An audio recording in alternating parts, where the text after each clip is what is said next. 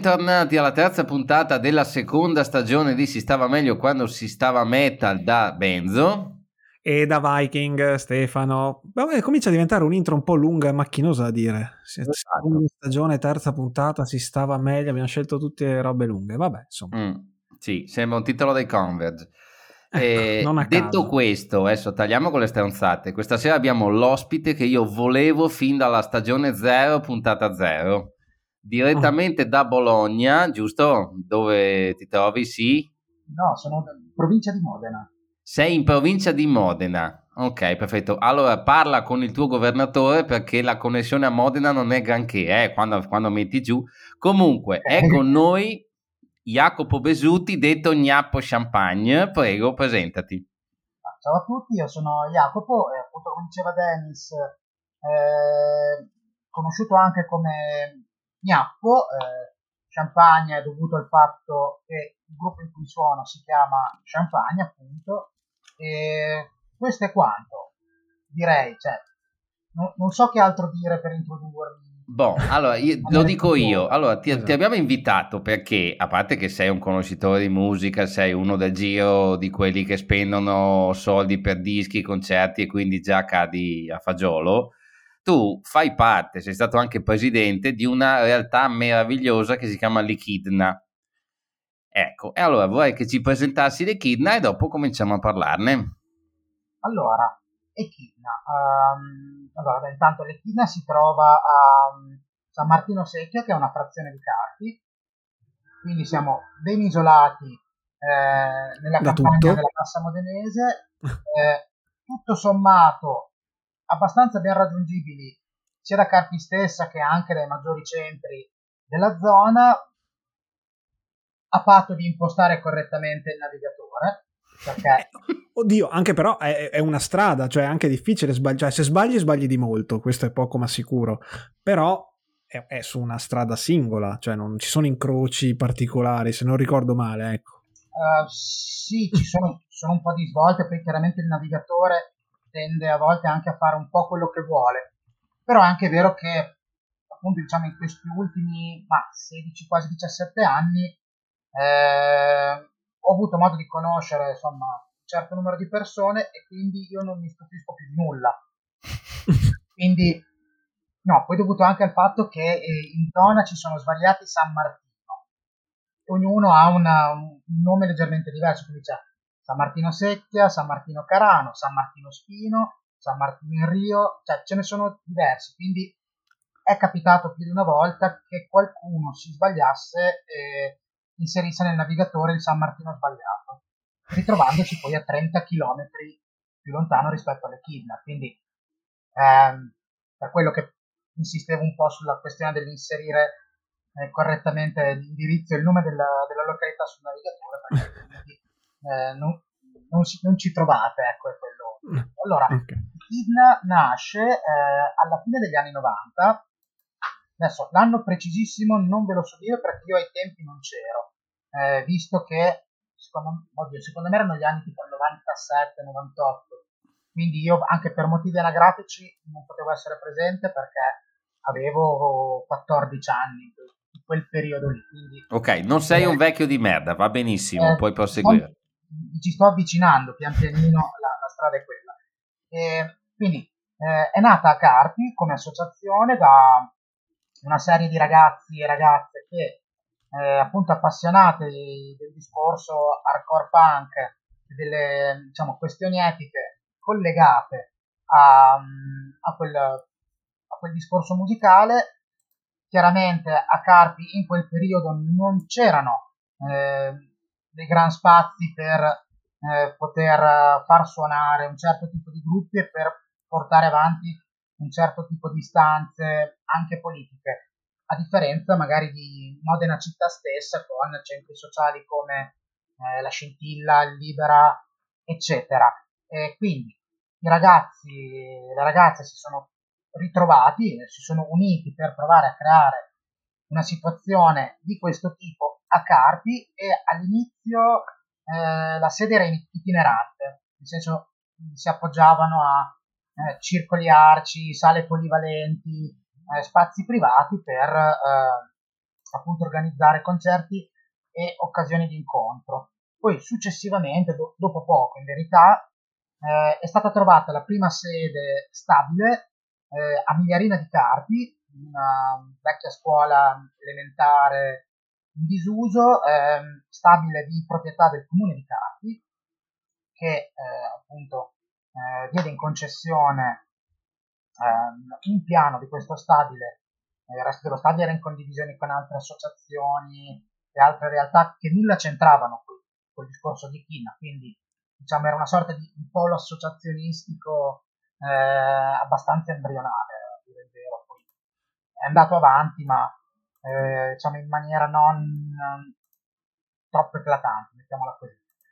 Quindi, se Echidna trova la sede, eh, inizia a eh, organizzare concerti e cose nei propri spazi, contestualmente in quegli anni aveva iniziato anche ad organizzare il, il proprio festival estivo, eh, La rottura del silenzio, di cui quest'anno peraltro abbiamo fatto la, se non mi sbaglio, ventitresima edizione, con qualche pausa nel mezzo, altrimenti sarebbero state di più. E il festival veniva fatto al centro sportivo di Budrione, che è sempre una frazione di Carpi accanto a Migliarino, proprio divise da un cavalcavia. Eh, okay, tutto, tutto in zona. Io Lecchino l'ho conosciuto in quel contesto nel 2000 perché eh, con il mio gruppo di allora, eh, con cui suonavamo del new metal, eh, devo dire non eravamo neanche malvagi. no, eravamo anche bravini. Gio, eh, di, di, di, il nome che non... Overflow. Oh, okay. io credo che gli Overflow abbiano mandato il demo alla mia zin all'epoca. Può darsi, non seguivo io queste cose qua, io ero solo... perché il capo era il chitarrista, era l'ingegnere del gruppo, comandava lui e andava bene così perché era la sua creatura. E no, poi eravamo giovanissimi in quel periodo perché eh, allora eravamo in, adesso ti dico anche in quanti eravamo, eravamo in sette. Vabbè, erano gli anni in cui eh. iniziavano sì. a uscire gli Slipknot, quindi... Le band numerose. Okay. Eh sì, e boh, in 3 su 7 eravamo minorenni al tempo. Gli altri erano 19, 20 anni, uno ne aveva anche qualcuno in più così. Quindi io ho conosciuto l'Echidna e la rottura del silenzio proprio ehm, nel 2000. Suonandoci, diciamo. Ehm, sì, nel senso che è stata una cosa veramente fatta sull'ultimo. Nel senso okay. che allora la, il festival prendeva due giorni, il sabato e la domenica. Noi ci siamo presentati il sabato per vedere i gruppi, mm. eh, insomma, per, per, goderci il festival. Eh, il nostro chitarrista, che è di Carpi, quindi conosceva i ragazzi di Echidna proprio in maniera brutale, ha proprio chiesto, raga, ci fate suonare. Allora uno dei ragazzi di Echidna, che tra l'altro era eh, Zanna dei Detto Vanna Karina, mm-hmm. e degli Ornaments, quindi sì, sì, conosciamo. La parte della squadra Echidna così, eh, con molta calma ci ha detto, dai ragazzi, venite domani domani pomeriggio verso l'una che suonate per primi. E lì abbiamo iniziato il nostro, meno, il nostro rapporto con Etina a livello di gruppo, nel senso che ci hanno chiamato a suonare anche in altre occasioni. Io ho iniziato a conoscere l'associazione, mi sono preso bene e quindi anche negli anni successivi andavo sempre quando, direi quasi sempre, alla rottura del silenzio, eh, all'occorrenza anche in scooter eh, con gli amici, se eh, possibile, si andava anche alle serate che organizzavano in sede a Migliarina e poi dopo da lì nel 2006 eh, sono entrato ufficialmente in organico. Nel frattempo, l'anno prima, eh, era stata inaugurata la sede attuale, che è quella appunto di San Martino Secchia, che è a 3 km da casa mia, quindi per me è super comoda e dopo da lì è iniziato eh, il mio rapporto effettivo con Echidna fino ad arrivare al 2013, direi, anno appunto in cui sono diventato presidente e lo sono stato fino al 2019. Ok, Questo... devi dire una roba che va detta perché se no l'Echidna nella sede di adesso è in un posto assolutamente meraviglioso e unico Uh, ed è per questo che merita di essere conosciuto da tutti. Non state, cioè non state nel solito capannone ex zuccherificio de Noatri, ma... No, no si, beh, si, tratta... Allora, intanto è, è anche, la sede, anche la sede attuale è una ex scuola elementare che era stata costruita nel 1933. Quindi diciamo... Eh, in tempi non sospetti diciamo. Non sospetti, esatto. Una circolarità in questa cosa. ecco, siamo oggi, oggi, che registriamo un po' tutto torna, ma vabbè. Esatto. No, quindi è questa scuola, questa ex scuola elementare, quindi questo edificio già di suo è piuttosto massiccio, la particolarità di eh, quella struttura è che accanto um, al corpo principale, quindi alla scuola vera e propria, um, è posizionata una palestrina è un altro fabbricato su diciamo un piano e mezzo, nel senso che c'è il piano sopraelevato, che è la nostra sala concerti principali, e poi c'è il piano seminterrato, che è la nostra sala riunioni. E la particolarità ulteriore è che anche questo edificio è di proprietà del comune di Carpi, eh, che ce l'ha concesso in comodato d'uso gratuito per 20 anni eh, dopo aver fatto insomma, richiesta e anche un po' di pressione tramite una raccolta firme eh, all'inizio degli anni 2000 e soprattutto, cosa eh, ancora più peculiare, l'edificio è tutelato dalla sovrintendenza eh, per i beni culturali. Quindi ogni intervento che noi eh, andiamo a fare eh, a livello sia manutentivo che di miglioria, anche quando si tratta di cose mobili e rimovibili, noi per forza di cose dobbiamo passare dalla sovrintendenza, quindi ottenere il loro placet e poi eventualmente eh, poter fare le nostre cose. Quindi... Con i loro soldi però ovviamente, con, eh? i soldi dello sta- con i soldi dello Stato immagino. No, vero? No. Purtroppo no. no. E... Gli unici soldi che abbiamo visto dallo Stato sono stati più che altro dalla, dalla regione in realtà, però si erano sì, sì, fondi eh, stanziati dallo Stato è stato dopo il terremoto del 2012. Oh, cavoli, c'eravate proprio dentro. In mezzo del cratere eh, del sisma, eh, così è stato danneggiato, non in maniera irreparabile, eh, però noi comunque abbiamo dovuto sostenere una chiusura di quasi 13 mesi, durante i quali sono stati fatti eh, appunto i lavori di messa in sicurezza, però sempre passando dal maglio della sovrintendenza che doveva preventivamente approvare i progetti eh, e i vari capitolati. E altrimenti altri fondi pubblici no, no, che riusciamo ad avere accesso sono eventualmente la partecipazione a, a bandi regionali che a volte mm. diciamo, a volte no, ma si tratta di cifre veramente basse. Una okay. curiosità, mm. scusa, e hai appena detto che appunto uh, la raccolta firme per avere diciamo la gestione per vent'anni del, dell'attuale location delle Kidna inizio 2000, quindi siamo più o meno lì o no? Cioè, nel senso, com'è la, cioè, non so se magari lo sai, cioè se sei a conoscenza adesso di com'è la situazione di questi vent'anni, se sono in scadenza oppure avete delle prospettive più allora, precise. Il comodato d'uso ehm, è scaduto ehm, a febbraio del 2022, quindi a febbraio okay. di quest'anno. Okay. Eh, abbiamo ottenuto dal comune una proroga di ulteriori 5 anni che era prevista eh, nella forma iniziale del contratto, perché comunque la, diciamo, il contratto era legato alla, alla realizzazione di tutta una serie di opere di ripristino e ristrutturazione dello stabile. Che voi avete fatto?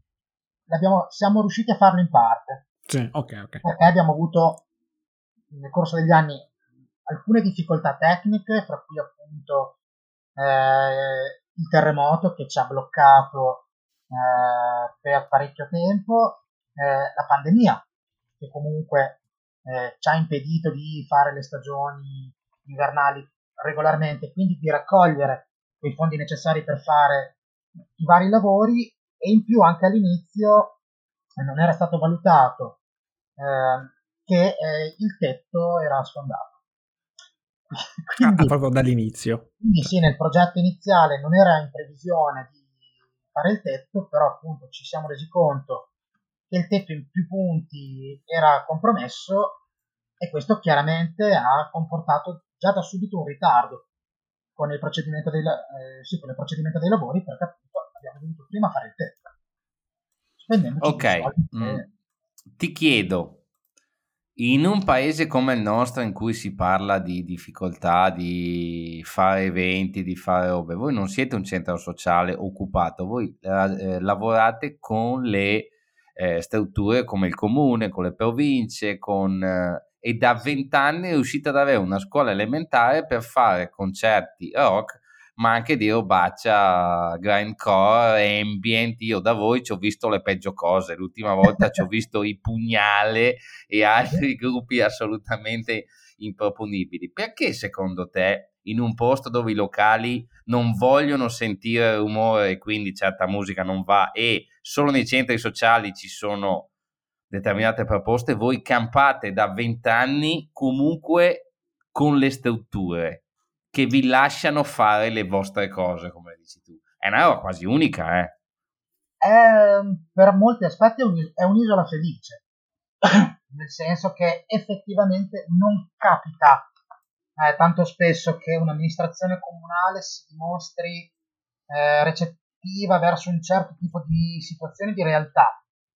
E poi, in verità, noi con il comune abbiamo un rapporto di eh, sì, di collaborazione, nel senso che negli anni abbiamo fatto anche delle cose insieme, ma è anche e soprattutto un rapporto di lasciamoci stare, nel senso che... Volevo dire, pensavo che arrivasse reciproca stima, collaborazione, no, no lasciamoci c'è. stare. No, no, quello, quello, c'è nel senso che sì. noi siamo sempre andati d'accordo con, eh, Chi c'era, insomma. con le amministrazioni partigiane che si sono susseguite negli ultimi vent'anni, però è sempre stato un rapporto diciamo, basato sulla tranquillità, nel, nella misura in cui noi eh, magari, questo posso dirlo, siamo, ci siamo configurati un po' da subito un pochino meno militanti rispetto ad esempio a quello che potrebbe essere un centro sociale, sempre schierati in quell'area, perché comunque Echidna è un'associazione eh, pacifista, antifascista e antirazzista. Questo l'abbiamo eh, sempre detto, eh, questa cosa è presente anche sul nostro modulo di iscrizione, quindi chi si iscrive eh, alla nostra associazione, perché l'ingresso alle nostre serate è riservato ai soci, si suppone che legga eh, il modulo di iscrizione e che eh, tutto sommato sia d'accordo con quelle che sono le nostre posizioni o che comunque eh, anche se qualora non fosse in accordo non si faccia problemi comunque ad aderire e magari a frequentarci anche per discorsi solo musicali.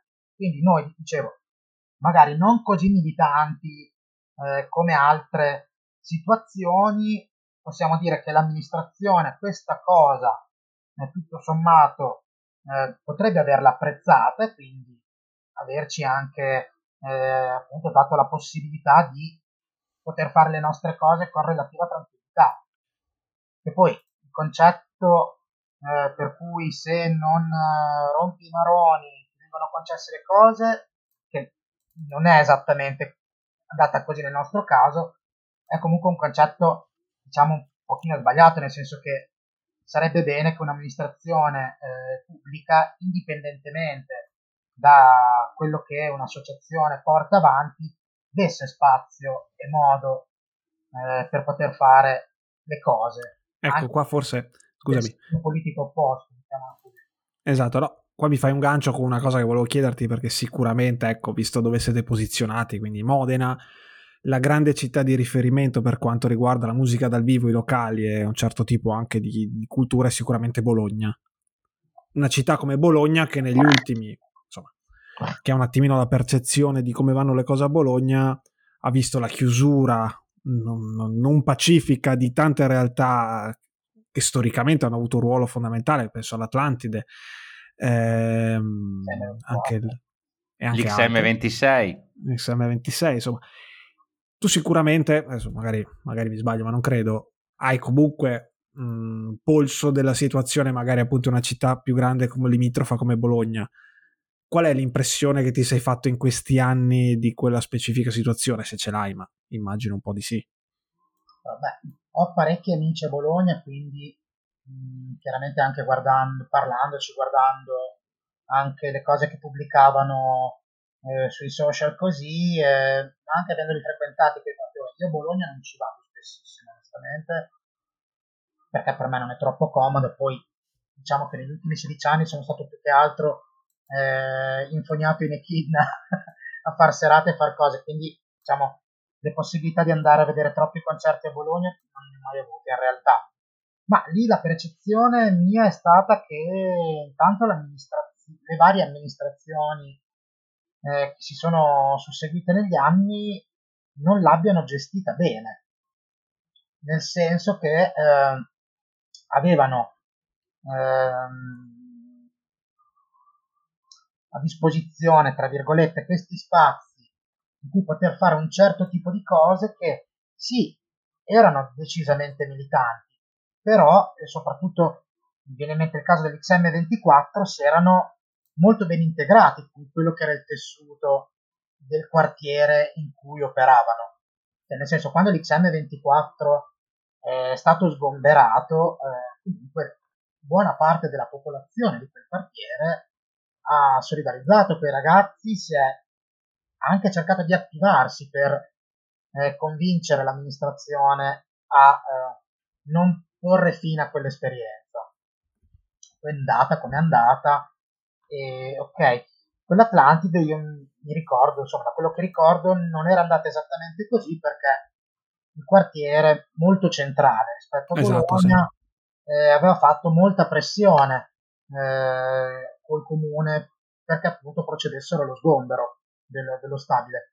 Poi nel dettaglio le cose che eh, si sono susseguite dopo, se eh, siano state proposte altre sedi alternative, altre situazioni, questo nel dettaglio non lo so. Però diciamo che la percezione è che Bologna come, come, come amministrazioni, sia quelle di centro-sinistra che anche quella di centro-destra di Guazzaloca non si siano eh, capite molto bene con eh, le situazioni degli squat bolognesi.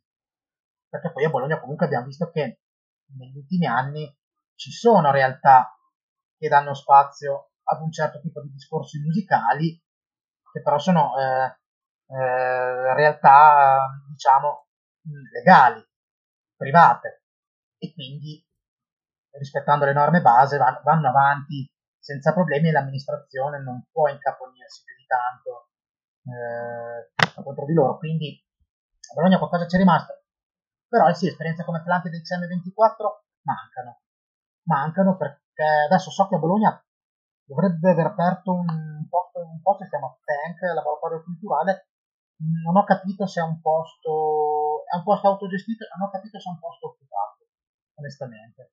È sempre lì in zona freak out, eh, vecchio okay. di casa, quelle, quei posti.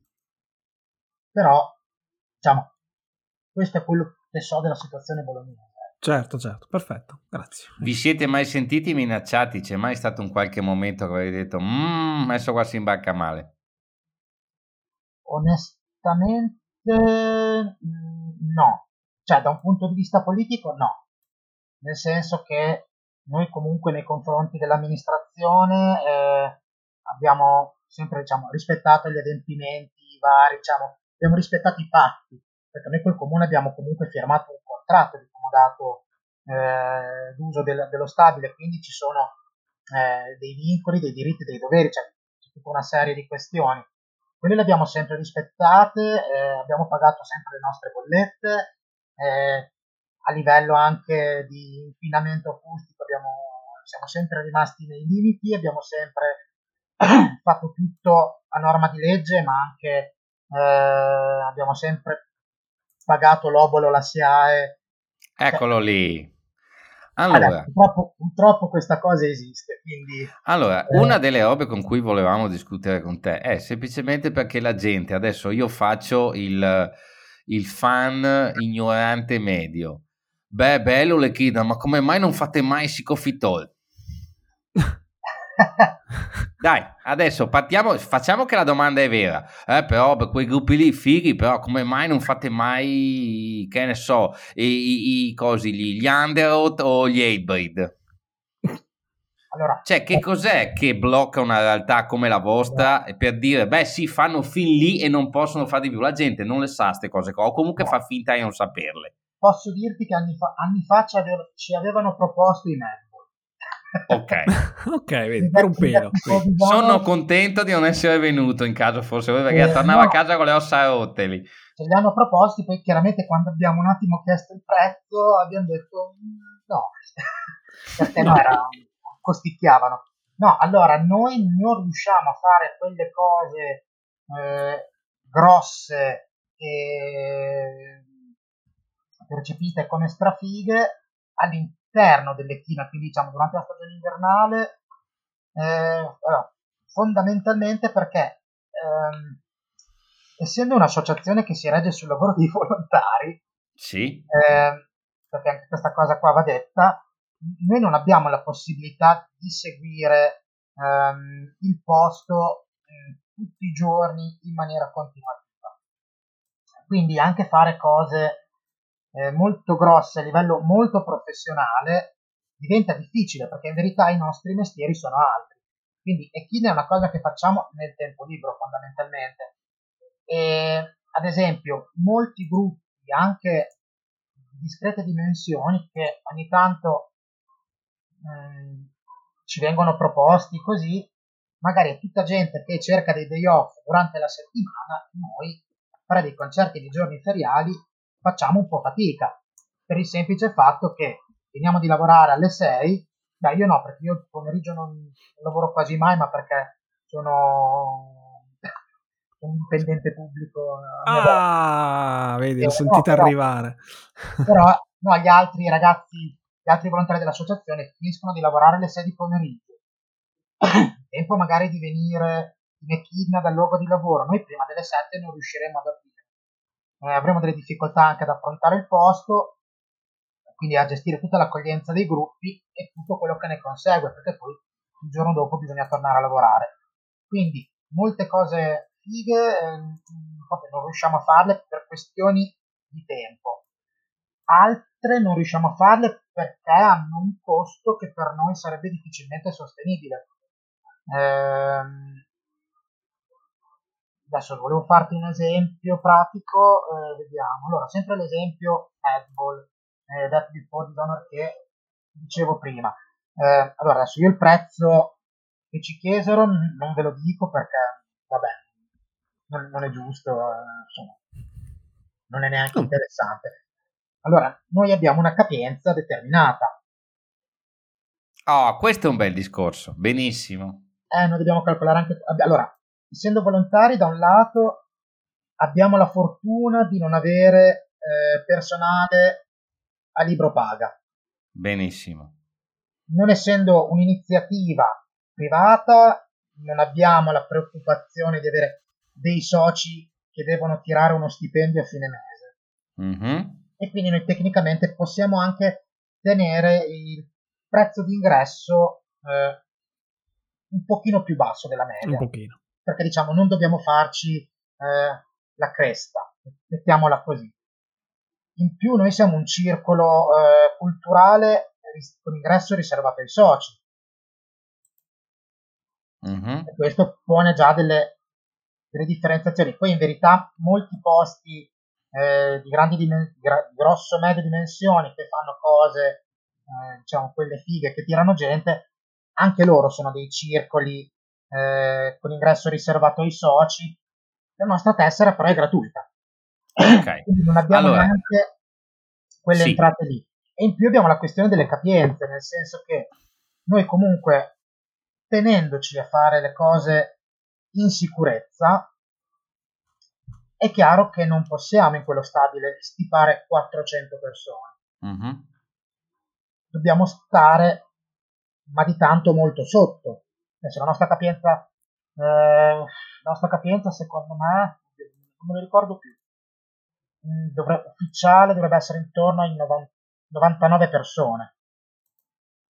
Perché è venuta la commissione per la sicurezza fare tutte le misurazioni del caso.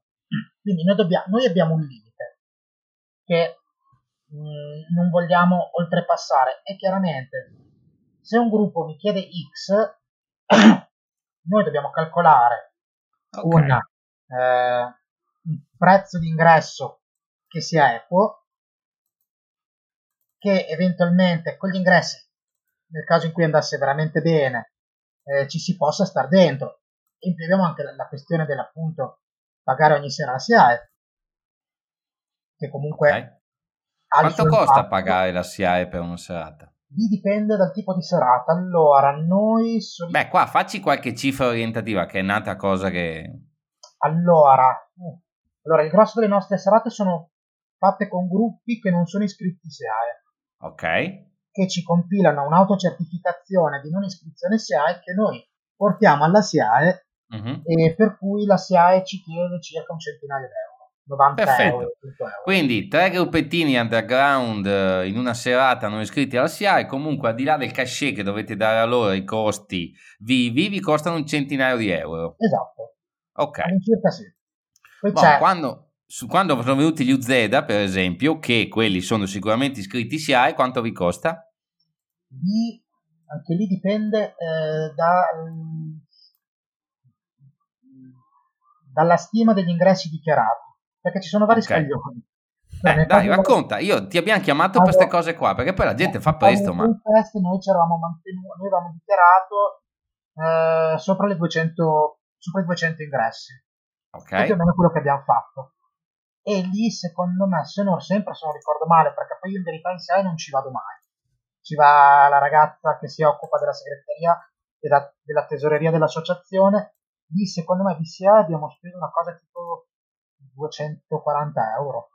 Ok, quindi significa che se cominciate ad andare su nomi un po' più altini, eh, dovete ragionare in base a quanta gente poi viene per togliere una quantitativo in proporzione che andrà a SIAE. E quando vengono i gruppi stranieri?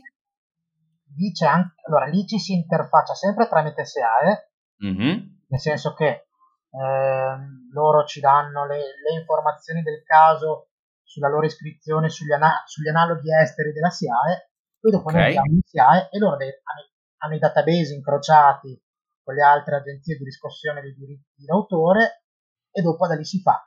Noi i soldi li diamo alla SIAE. Ok, immagino dopo... che la SIAE che ha i database incrociati con le altre agenzie fosse una sorta di battuta involontaria, sì? No, fanno la verifica sul serio. Cioè, adesso citando Beverly Hills Cop 2, c'è chi squatta e chi uccide e la SIAE fa i controlli incrociati. Beh, ma quando c'è da tirare i soldi penso che si ingegna anche l'ufficio più pigro che ci sia. Insomma. Ok, no, va bene. No. Quello, quello, l'ho visto in quello lo, guarda, posso dirti che l'ho visto in diretta, sono rimasto stupito anch'io. okay. me non me l'aspettavo e invece su certe cose sono veramente di un'efficienza considerevole. E, no, tra l'altro, nella questione costi-gruppi, eh, soprattutto quelli esteri o comunque quelli eh, un pochino grossi, c'è anche la, mm, l'alloggio, la questione alloggio. Ora, mm-hmm. noi nel film abbiamo due stanze attrezzate foresteria per poter ospitare gruppi che volessero fermarsi eh, a dormire per poter andare eh, a casa con calma il giorno dopo.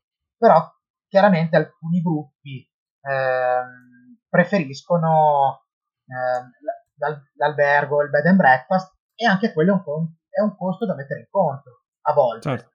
E anche lì un gruppo di fai quattro persone con due persone di più, quindi quello che guida, quello che gli tiene il merch, sono almeno eh, tre stanze doppie e ci sono altri 100-150 euro che partono. Benissimo. Adesso con l'aumento del prezzo del gasolio e tutti i costi, per dire gli Antrax hanno appena annullato un tour e beh, Frank Bello ha detto chiaramente, raga, cioè andavamo in rosso, è tutto triplicato, è inutile che facciamo un tour per rimetterci dei soldi. Vi aspettate dei cambiamenti o degli impatti oppure... Ce li aspettiamo, ma siamo, siamo sicuri che ci saranno. Eh, ora, noi ad esempio, avendo eh, allora, nella sala concerti quella grossa, uh-huh. avevamo fatto il tempo un riscaldamento a pavimento, governato da caldaie e tutto. Ora, dovuto al fatto che, appunto, come vi dicevo, eh, non riuscendo ad essere perennemente là, perché comunque abbiamo i lavori, abbiamo anche le altre nostre cose da fare, noi fondamentalmente andiamo in echidna quando, due o tre ore, ad esempio il martedì sera quando fa- ci troviamo a fare la riunione, eh, il sabato quando andiamo ad aprire eh, per far serata e la domenica quando c'è da andare a pulire. Quindi diciamo tre giorni su sette c'è qualcuno in echidna, non per tutto il giorno. E quindi d'inverno eh, riscaldare quel posto è impegnativo. Certo. Perché non è come l'appartamento che eh, avendo almeno per il riscaldamento che va per 10 ore al giorno, a un certo punto i muri si riscaldano e diciamo si può anche tenere un po' più basso e si sta bene. Bisogna mettere il riscaldamento a palla per avere un minimo di comfort e quella cosa costa, quella cosa ci costava eh, proprio in, in, one shot il sabato, prima di tutti i vari rincari energetici, anche quello all'incirca tra i 100 e i 150 a sera. Perché io andavo ad accendere il riscaldamento la sera prima, il venerdì sera passavo da lì, accendevo il riscaldamento per far sì che quando io arrivavo ad aprire alle 4 di pomeriggio, il gruppo arrivava alle 5, dentro c'era comunque un più che discreto tepore. Ora, quella cosa lì con gli aumenti delle, delle spese energetiche ci spaventa perché rischia di essere veramente eh, una mazzata. Quindi eh, adesso noi a fine ottobre ripartiamo con la stagione finché possiamo teniamo il riscaldamento spento. Anche se questo dovesse significare eh, stare dentro in felpina fissa. Però eh, questo possiamo fare. Abbiamo la fortuna che eh, nell'edificio principale, quindi la scuola, quella che dicevo vera e propria, è presente un'altra sala concerti. Sì. Un po' più piccola, eh, come dimensioni è un pochino più grossa del freak out, quella sala. Giusto per fare un esempio, un posto che secondo me conoscete anche voi. Sì. Quella sala lì fortunatamente è riscaldata da una stufa a pelle. Quindi abbiamo anche più o meno preventivato l'ipotesi di poter eh, spostare tutta l'attività di echidna invernale eh, nella scuolona in cui è presente il bar, c'è l'ingresso e la sala riscaldata col pellet. Perché okay. riscaldare quella sala per la sera del concerto è sufficiente un sacco di pellet che se non mi sbaglio dovrebbe ancora costare intorno ai 10 euro. Quindi Ottimo. dovrebbe essere una cosa già più sostenibile. Poi vabbè, chiaro c'è la spesa dell'elettricità perché comunque ci sono i frigo del bar eh, che vanno costantemente, il freezer eh, in cui teniamo il ghiaccio e altre cose, l'impianto, perché l'impianto consuma tanti watt. e fortunatamente i fari e le luci nel corso degli anni abbiamo messo tutto a LED per una questione anche ecologica perché eh, sì, sono istanze che, che, che insomma dovreste avere abbastanza a cuore. Insomma. All'inizio e... eh, era proprio una delle mission iniziali di Echidna, eh, anche la questione ecologica, il riuso, il riutilizzo, il riciclo delle cose e per quanto possibile continuiamo a portarcela avanti. Eh, quindi cerchiamo insomma di sprecare il meno possibile. Però sì, no, questa questione della, dei rincari delle bollette ci, ci spaventa un po', cioè sappiamo già che ci metterà un po' in difficoltà a un certo punto.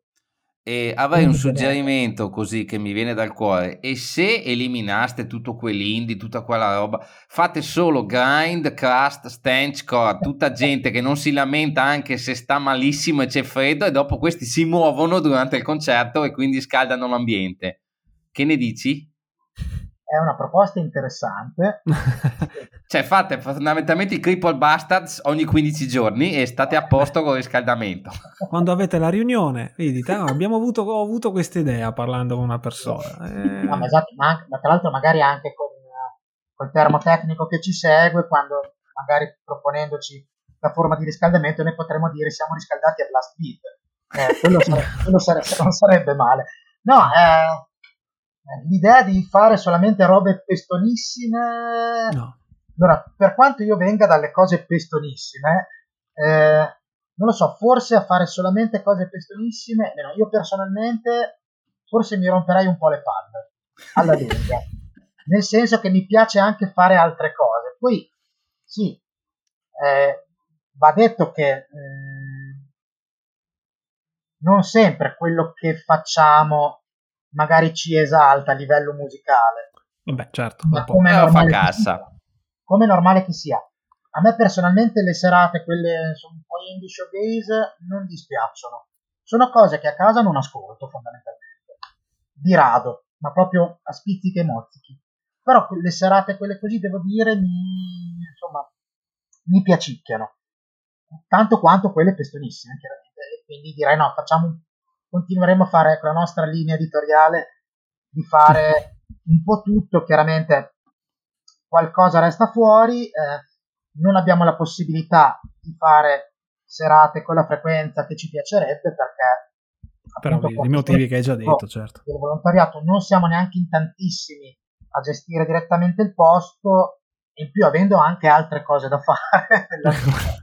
Così ogni tanto ci piace anche il sabato farci la farà un giro, Bolo- un giro a Bologna sì. che non fai però esatto ma, ma, magari vado a Mantova vado a Reggio sì, vado, sì, a Modena, vado a Carpi a bere okay. con gli amici e... così ehm, quindi anche lì come frequenza di serate non riusciamo a fare quello eh, che vorremmo e questa cosa ci dispiace però tant'è e perché non fate il festival delle cover band o tutta una serie di serate con i tributi dei Queen, Vasco e cose del genere?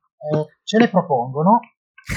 okay, lo questo. sapevo, lo sapevo. Ma, cioè, ma, ma... Vabbè, no, è normale, no? È normale perché comunque, così come a livello underground, anche la cover band manda le mail a strascico eh, per il uh, docoio coio, cioè nel senso, sì.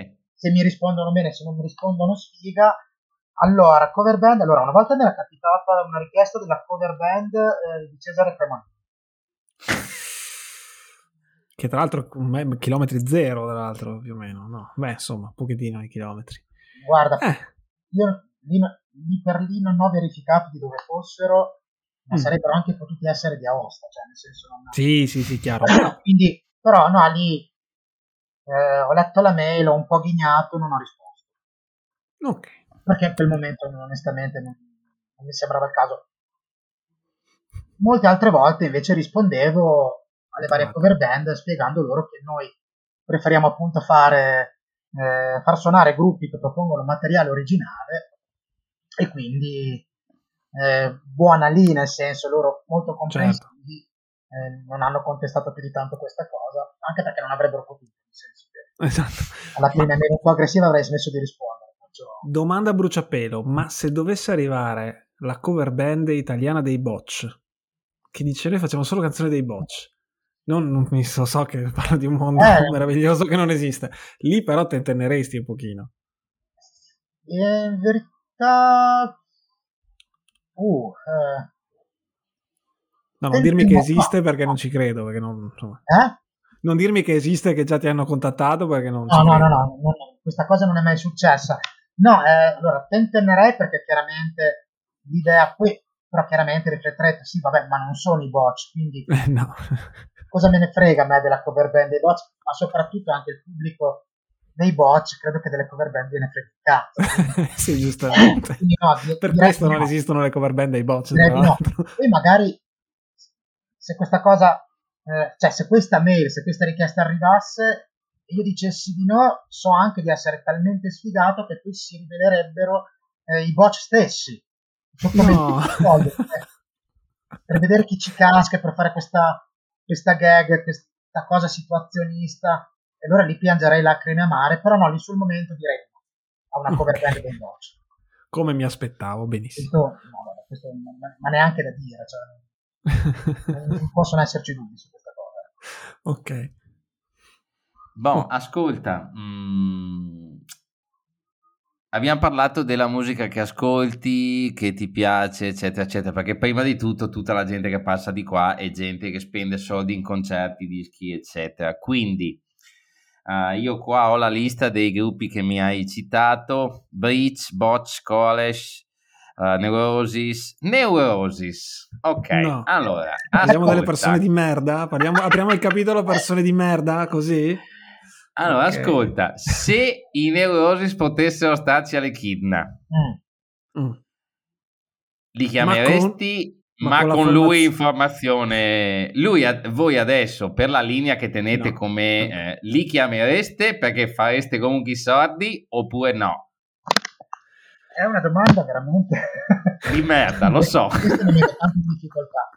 E è un modo Poi, come un altro per parlare di cose come questa che alla fine come fan anch'io sono in difficoltà. Mm. Eh, c'è gente che dice non li ascolto più, c'è gente che dice lo stesso. Tu avevi detto su Facebook, ma tanto se chiudo gli occhi i due non sono poi così diversi come voci e faccio finta che, che non sia lui. No, Fontile e Spattelli, io onestamente tuttora dopo vent'anni, che ascolto, più di vent'anni che ascolto quel gruppo, su disco faccio un po' fatica a distinguerli, onestamente. Sì, anch'io. Dal vivo guardando qualche Beh. video vivo, allora dico, ah ok, allora è lui che canta quella cosa lì, ah ma eh, guarda, è lui che canta quella cosa. Adesso non le canta più però. no, ma poi dopo due ore magari rimetto sul disco e continuo a non capire chi fa cosa, quindi ma se i Neurosis eh, come continuassero senza Scott Kelly, Vabbè. come mi auguro, anche perché comunque Pare so, sì. leggendo le cose così, che l'hanno... Sì. in verità già dal 2019, già da tre anni. Sì, esatto. Sì, sì, sì che l'hanno, che l'hanno spedito. Quindi, se loro continuassero eh, senza Scott Kelly, quindi con solo Fontina alla voce, con eh, un sostituto di Scott Kelly alla voce e all'altra chitarra, me li proponessero per la rottura del silenzio, eh, mi piacerebbe tanto farli. Poi non li farei perché eh, Vabbè, per motivi.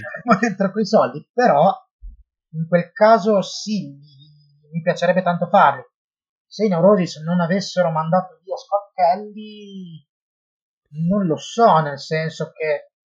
Allora, diciamo, in un'associazione quando... come la tua si aprirebbe una riunione di dibattito, adesso sono serio. Uh... Cioè, tra cinque anni Scott Kelly ritorna nei Neurosis ha risolto un po' i problemi che aveva sia a livello di giu- giudiziari che cosa, però tra cinque anni torna a Neurosis e vi viene proposto chiaramente in un mondo molto fittizio. Ma io personalmente avrei delle difficoltà a farlo. Giusto, è una, è una, è una posizione. Avrei, avrei delle, io mi porrei, mi porrei il problema.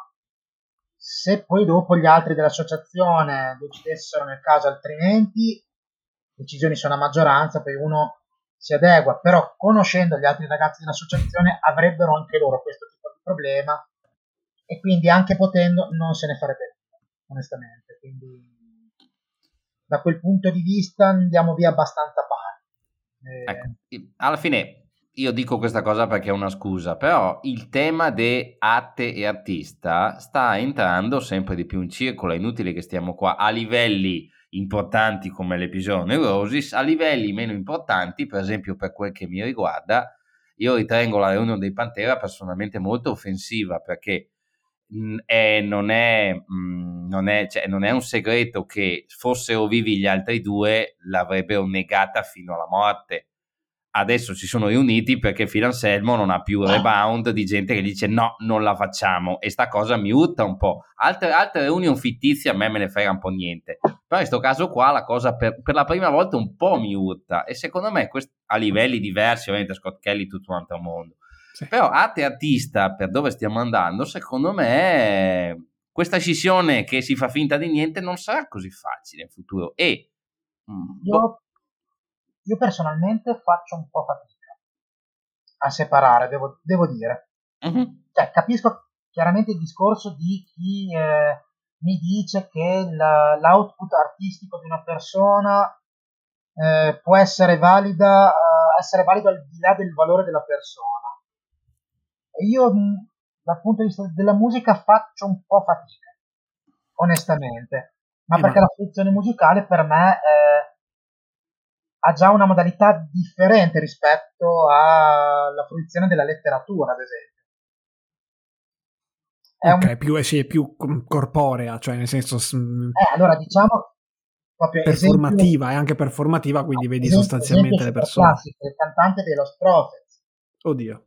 Az, il peggiore ah, di tutti. Ci hai messo il carico, eh. Az, il peggiore no, di dire, tutti. Allora, ehm, il primo disco che avevano fatto, così era anche quello inizi 2000, una cosa del sì, genere, sì, sì. no? no, no. Io, ragazzino, me l'ero comprato faceva anche abbastanza schifo come disco, nel senso era proprio il classico disco che compri un po' a scatola chiusa e poi dici mi fa cagare, ho buttato dei soldi nel cesso. E, però poi quando è uscita quella cosa lì, detto, io quel disco lì non sono più riuscito ad ascoltarlo perché, cioè, sapendo che una persona è talmente orribile, sentirla cantare, cioè sentire quella voce lì, a me personalmente crea dei problemi. Capisco eh, che magari qualcuno questo tipo di problema non se lo, non se lo ponga, eh, riesca un attimo appunto a separare le due cose, io da un punto di vista dell'ascolto, della voce, della musica di una persona faccio un po' fatica. Faccio no, un po' quello. fatica, e... ma la stessa cosa, eh, così come faccio fatica ad ascoltare i dischi o ad andare a vedere i concerti di gente che mi sta sulle balle. Beh, magari okay. sei eh, perché... mondo, in verità no, però cioè, non mi piace come persona, difficilmente seguo il, il tuo discorso musicale.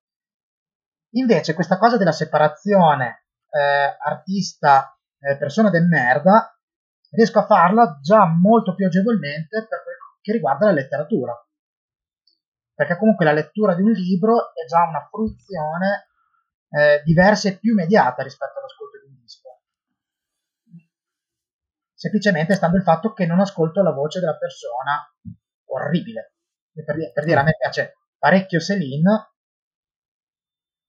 eh? Viaggio al termine della notte, sì. di Brone, bellissimo. Celine era un po' un pezzo di merda. Ciò nonostante, quel libro lì è incredibile. Ok, okay doma- altra domanda, a bruciapelo sempre. Perché chiaramente hai detto, come hai detto tu, ci sono i vari livelli, cioè Lost Prophets effettivamente penso che abbiano e perso posso, anche... Stefano, interromperti con un intramuscolo? Allora, qua, giusto per stemperare, ho, ho, googlato Lost Prophets ed è uscita questa cosa qua, Lost Prophets, Ian Watkins in carcere con un telefono nell'ano. È una notizia del 2019 in cui gli hanno trovato un cellulare per il culo. Con cui, vabbè, Dipende così. la questione se se l'è, l'ha inserito lui o qualcun altro. Lui diceva che erano stati i compagni di cella che lo minacciavano. Vabbè, torniamo a essere seri. Ecco, vabbè, insomma. e, ehm, no, volevo che diciamo appunto c'è vari livelli tra le persone veramente orribili o dicevi tu io ho anche problema dici a persone che mi stanno sul cazzo cioè e più o meno posso capire il tipo, la tipologia di persone che non possono a pelle stare antipatiche. Ehm, torniamo a 15 anni fa, gli Slayer, Kerry King formazione originale, li vai mm. a vedere volentieri sì o no? Allora, eh, io degli, con gli Slayer ho un rapporto compl- complesso, nel senso, come... adesso ti spiego, no, perché allora, no, non sarei andato a vederli, ma per il semplice fatto che non sono un amante dei grossi concerti. Ok. Non sono un amante della, della calca e dell'affollamento, quindi già più o meno a prescindere... Eh, ok, non... però Kerry King immagino non sia una persona che se leggi due dichiarazioni ti stia particolarmente simpatico, come non lo è quasi a nessuno, però c'è chi gli dà il peso, un peso variabile, ecco, alla, alla, alla tipologia di persona, di essere umano che può stare più o meno simpatico. Ma sai, anche lì... Uh mi metto un attimo comodo perché ho un'età comunque e la schiena eh, soffre.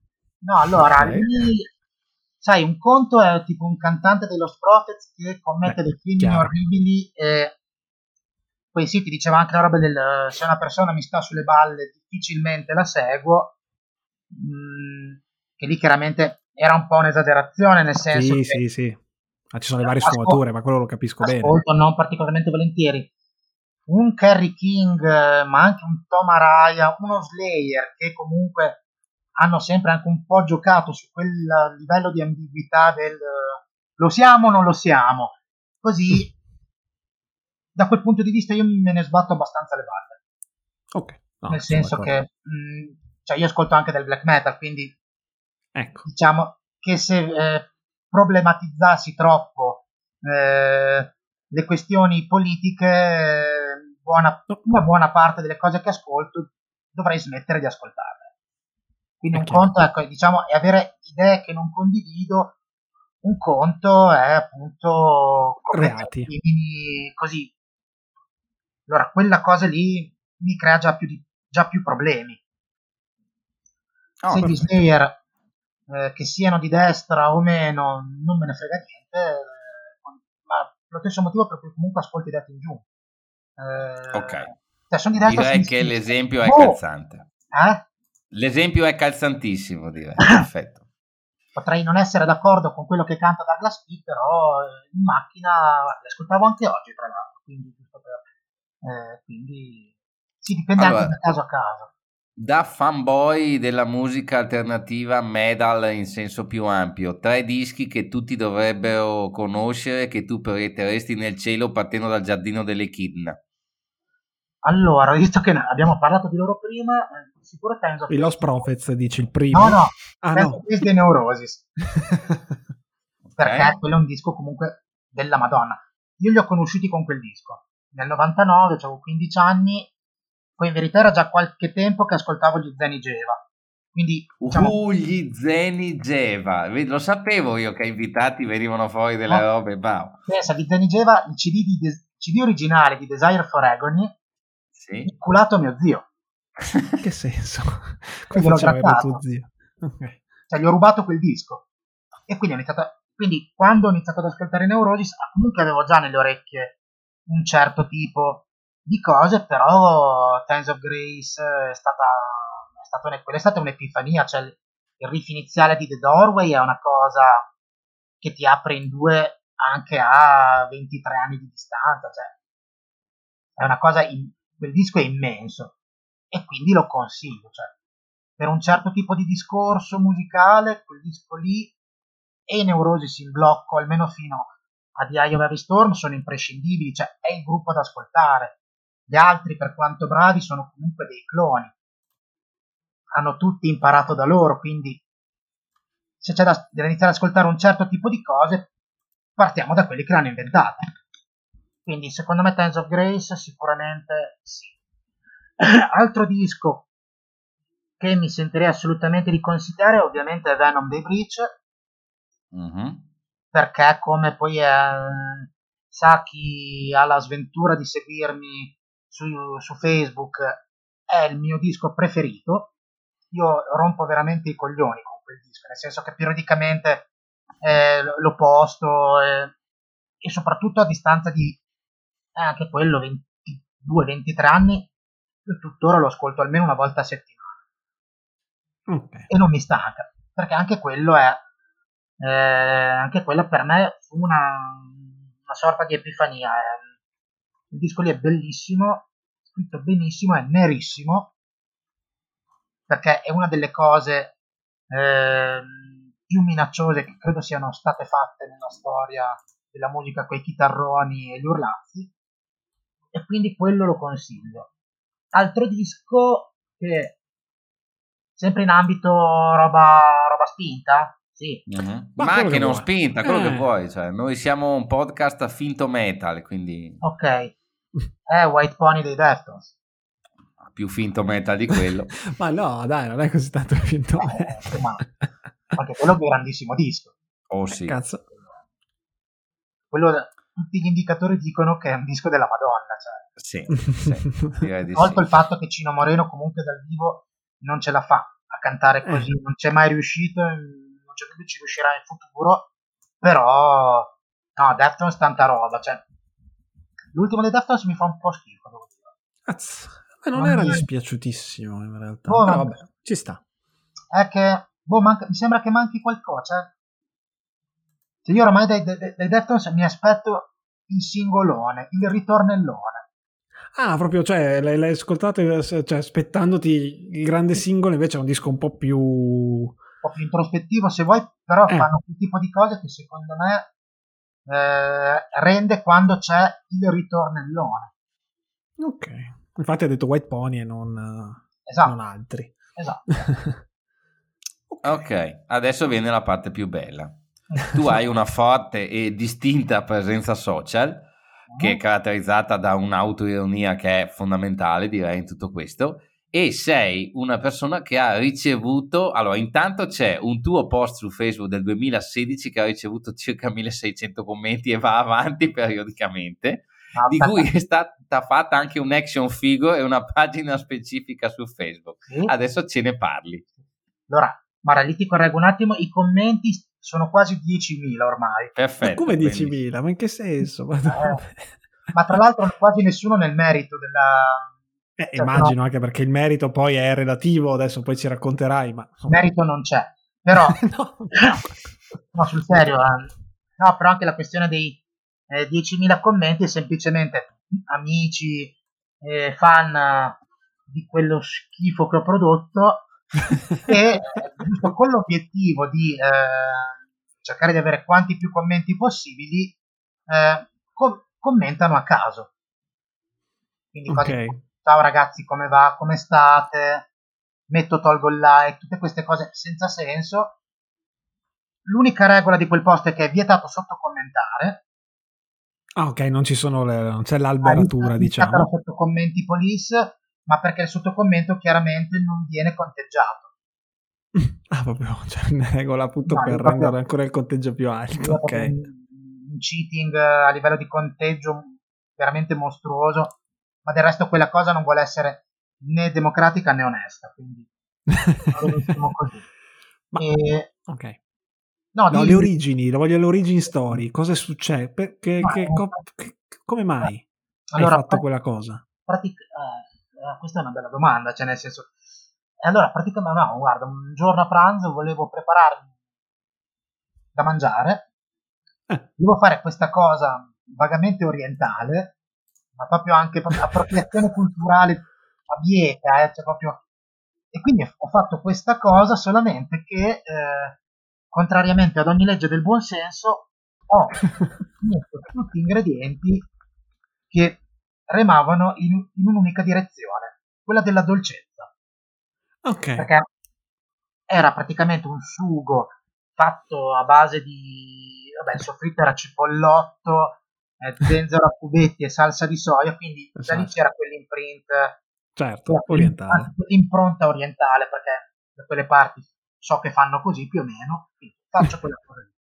Poi okay. avevo della zucca, ho aggiunto, perché era autunno, ho aggiunto della zucca. Che è l'elemento acido? Ah no, non è ancora arrivato no. l'elemento acido. No, o sapido. Non, eh, ci arriveremo forse.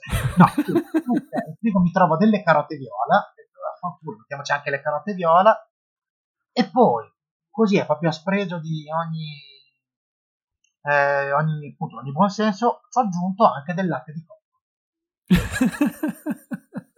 Quindi, una torta praticamente. Latte di cocco ha giustamente questa colorazione rosacea, dalla carota viola che perde colore, e quindi è venuta sta schifezza dolcissima perché tra l'altro quella zucca sfortunatamente era pure parecchio buona quindi parecchio dolce e mi ero completamente dimenticato di appunto di aggiungere l'elemento sapido l'elemento che potesse contrastare e quindi era venuta sta cosa dolcissima orribile. E coloratissima. Esatto, quindi io l'ho fotografata l'ho postata su Facebook con uh, la caption esperimento probabilmente fallito ma quindi l'hai mangiata solo tu? Cioè tutta questa cosa poi non, cioè, l'hai mangiata solo no, tu? Dopo, l'anno dopo l'ho, l'ho, anche l'ho rifatta ad uso e consumo eh, di alcuni sfortunati alla rottura del silenzio di quell'anno. Ok. Eh, e, e fra quelli che l'hanno mangiata ci sono i Marnero, gli Walkie Talkie, cioè Nicola certo. Manzan di Bologna Violenta, cioè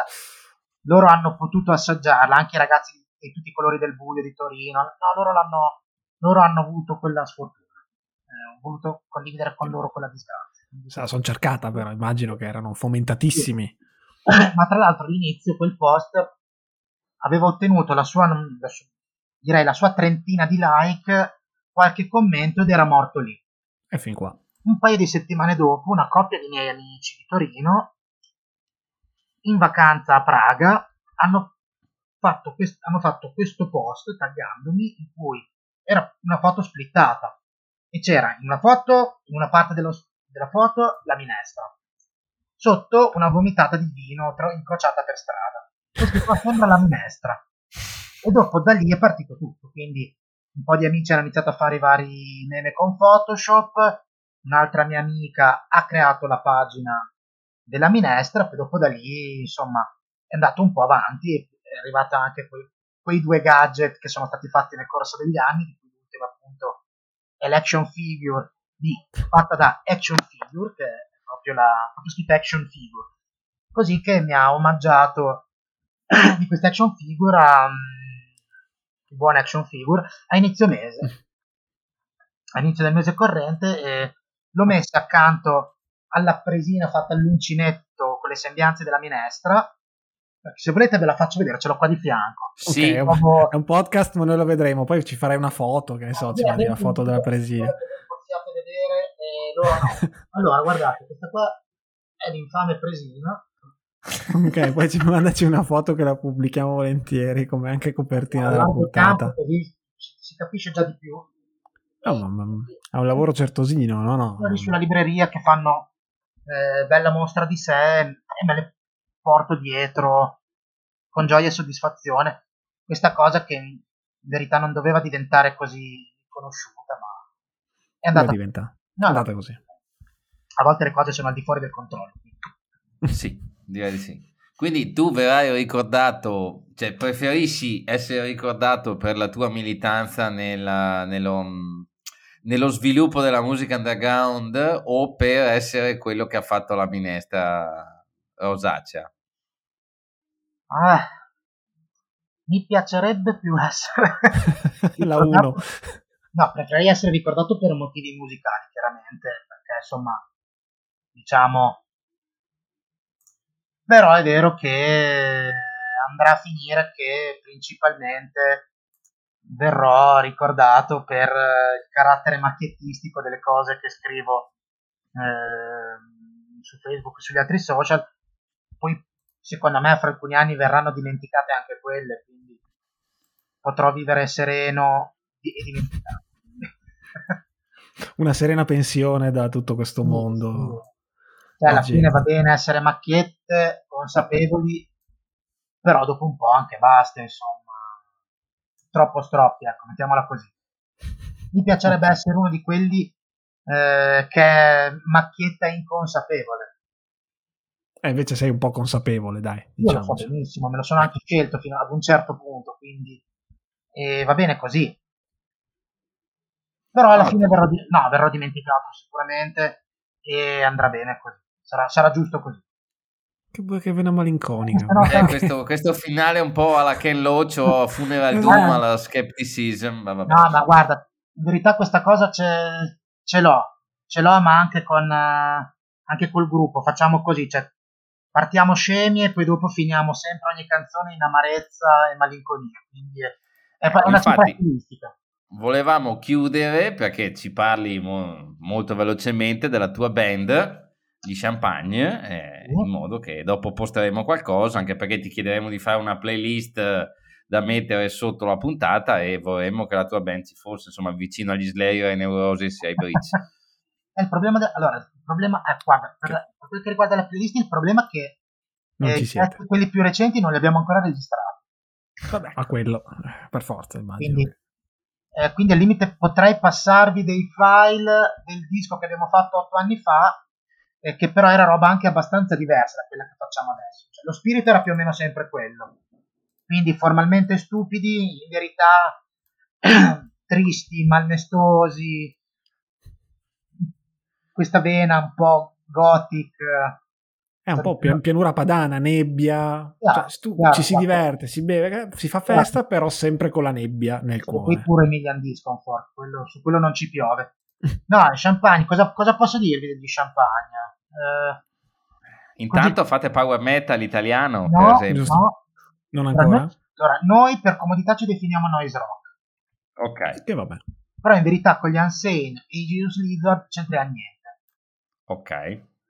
Nel senso che beh, forse con Unsane qualcosina a livello ispirazione potrebbe esserci, potremmo, ma molto tanto alla lontana, ricordarli, ma più che altro siamo sta cosa lenta, pesantissima, eh, vagamente doom sludge.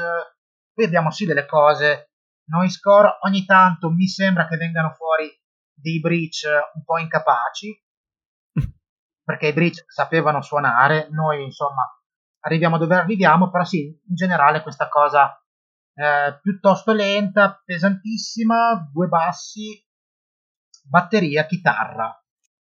Io che urlo anche, cose, e non so come altro definire quello che facciamo, anche perché eh, cioè, mi sentirei anche a disagio a dire che siamo fighi.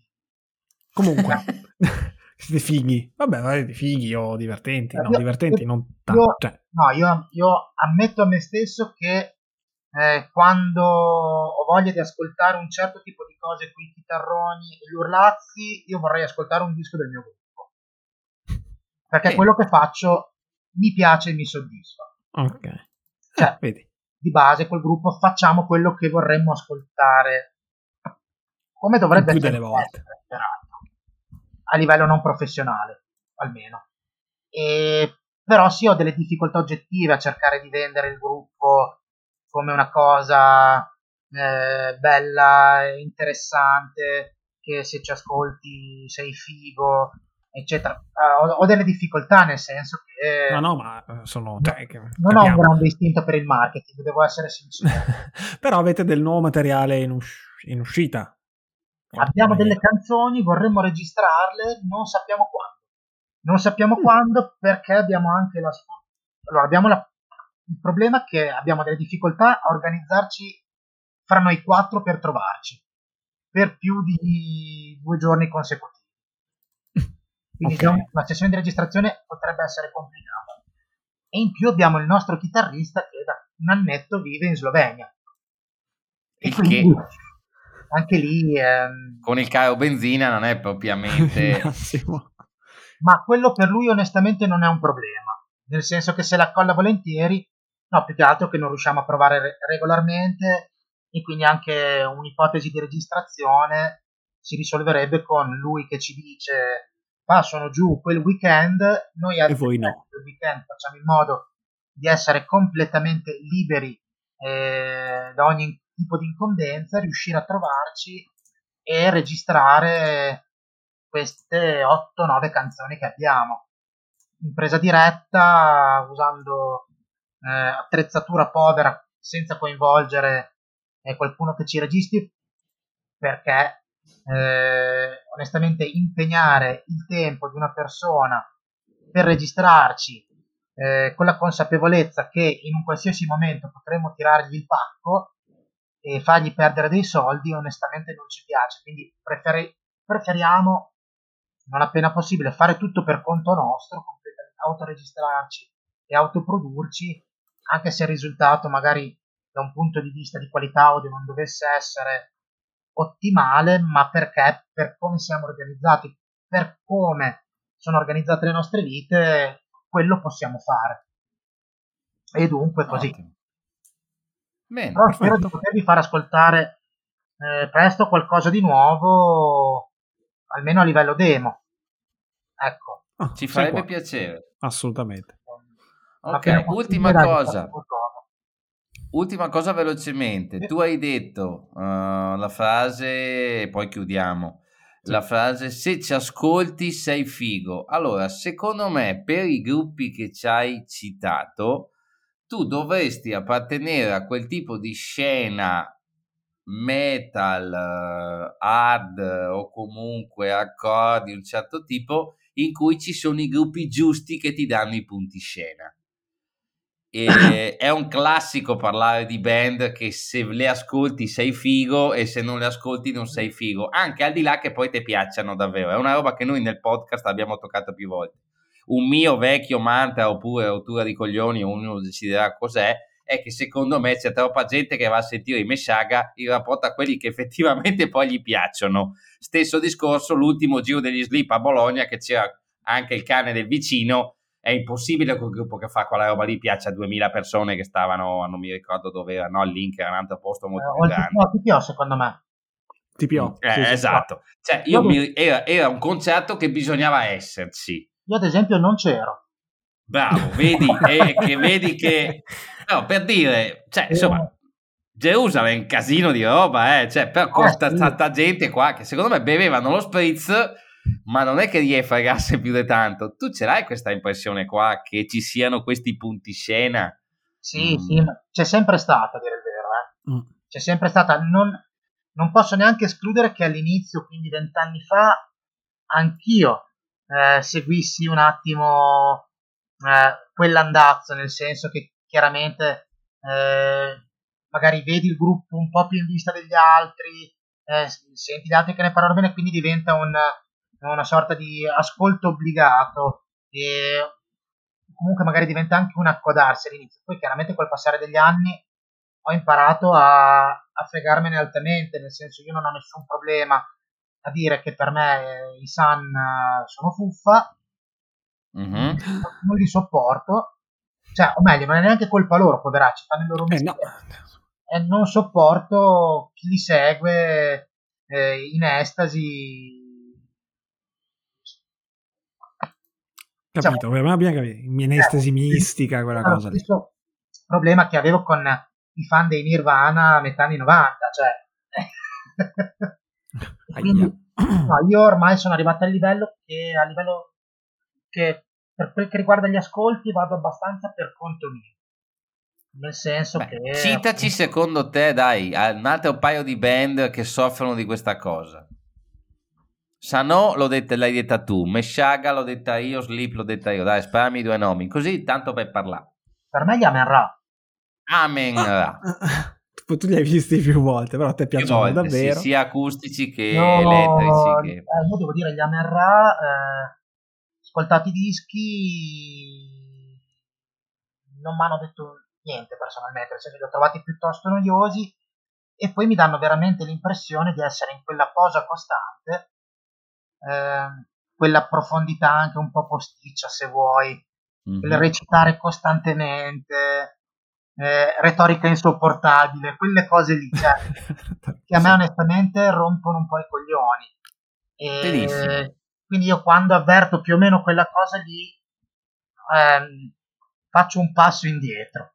Non vorrei e dire, là. ma quello che stai eh. dicendo è che praticamente il, il sistema Roadborne Festival a te sta un po' sul cazzo tutto? No. No, scherzo, no, no, nel senso. No, io quel genere di comunque se- quel tipo di cose l'ho seguito certo. per anni, eh, a tratti con moltissimo interesse, a tratti in maniera leggermente tangenziale e di sguincio così. No, sono cose che mi piacciono, però eh, come in tutte le cose che mi piacciono può capitare che ci siano dei gruppi che siano un pochino o che comunque mi diano l'impressione di essere eh, un po' più artefatti del dovuto, ma questa cosa certo, certo, è normale. in qualsiasi ambito musicale, onestamente. Quindi eh, non, non, isolerei il discorso alla, alla questione Giro Rodbarn. Così è una cosa che succede. Io tendo a percepirla, cioè, almeno credo di percepirla, quindi di conseguenza, non, per dire, gli Amerra, anche gli Amerra, posso dire serenamente che non mi piacciono, sempre sostenuto, ma perché di seguire magari il codazzo di gente che dice che sono fighissimi non mi interessa, non, appunto, non devo più collezionare i punti scena, ecco, mettiamola così. Perché tu sei la scena, diciamo. Calcolando Perché... anche che più vado avanti con gli anni e, e più certe cose la pazienza viene meno, sì, sì, immagino. Non è no, che c'è più bisogno di perdere tempo e cose che, dietro a cose che non ti interessano. Insomma, ci esatto, sta. Io ultimamente poi ascol- sto iniziando ad ascoltare parecchio soul e funk degli anni 60 e 70 sto anche un po' iniziando a spostare il focus dei miei ascolti su altre cose quindi e poi finirai col liscio, giusto? Anche perché sei già nella zona dove... Sono già, sono già in zona, sono già in zona DOP. io spero di non finire sul liscio perché adesso come adesso è una, una delle musiche che mi irrita di più. mi, mi, irrita parecchio, quindi no, spero di non, non, finirci. L'ideale per me sarebbe a un certo punto arrivare a non ascoltare più niente. L'entropia del mondo, proprio, musicale. No, ad un certo punto andando avanti eh, con gli anni... Cioè, parli proprio della sordità o proprio di una scelta tua?